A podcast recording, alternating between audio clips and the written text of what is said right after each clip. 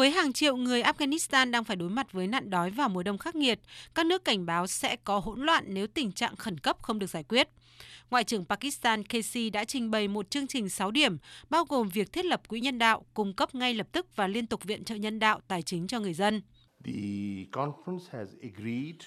Hội nghị nhất trí thiết lập một quỹ tiến thác nhân đạo. Thứ hai, chúng tôi thúc giục một chương trình an ninh lương thực cho Afghanistan. Thứ ba, chúng tôi kêu gọi dỡ bỏ các lệnh đóng băng tài chính và ngân hàng vì nền kinh tế không thể hoạt động. Các hoạt động sẽ bị ngưng trệ nếu các dịch vụ ngân hàng không hoạt động. Quỹ sẽ được thành lập dưới sự quản lý của Ngân hàng Phát triển Hồi giáo. Các nước cũng nhất trí tăng cường đầu tư vào người dân Afghanistan song phương và đa phương trong các lĩnh vực như giáo dục, y tế và kỹ năng nghề. Tuy nhiên hiện chưa rõ quỹ có quy mô lớn như thế nào và hội nghị không đề cập bất cứ tuyên bố nào liên quan đến sự công nhận cho chính quyền mới tại Afghanistan. Nền kinh tế Afghanistan đang bị tê liệt thể hiện qua sự sụp đổ của hệ thống ngân hàng và cuộc khủng hoảng thanh khoản trầm trọng. Dự báo trong mùa đông này, người dân Afghanistan phải đối mặt với tình trạng đói nghèo nghiêm trọng, các dịch vụ công bị hạn chế và xuống cấp, đặc biệt là dịch vụ chăm sóc sức khỏe. Các lãnh đạo Taliban trong tuần cũng đã lên tiếng đề nghị quốc tế trợ giúp.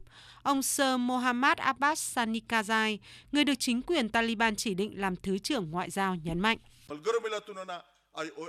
Chúng tôi đề nghị Tổ chức Di trú Quốc tế, Cao ủy Liên Hợp Quốc về người tị nạn, các nước láng giềng và phương Tây đã ở Afghanistan trong 20 năm qua, cần phối hợp với chúng tôi về vấn đề di cư và những vấn đề khác mà Afghanistan đang phải đối mặt. Tuy nhiên, thực tế đã có nhiều nước và tổ chức cứu trợ bắt đầu thực hiện hoạt động hỗ trợ Afghanistan, nhưng các lệnh trừng phạt và việc phong tỏa tài sản nhà nước cùng hệ thống ngân hàng gần như tê liệt, làm phức tạp thêm các hoạt động cứu trợ. Hiện chưa có quốc gia nào chính thức công nhận chính quyền mới ở Afghanistan và các nỗ lực ngoại giao đều đang bế tắc trong việc tìm cách đưa ra các khoản trợ cấp nhân đạo đến nước này mà không trở thành các khoản tài trợ cho chính quyền Taliban.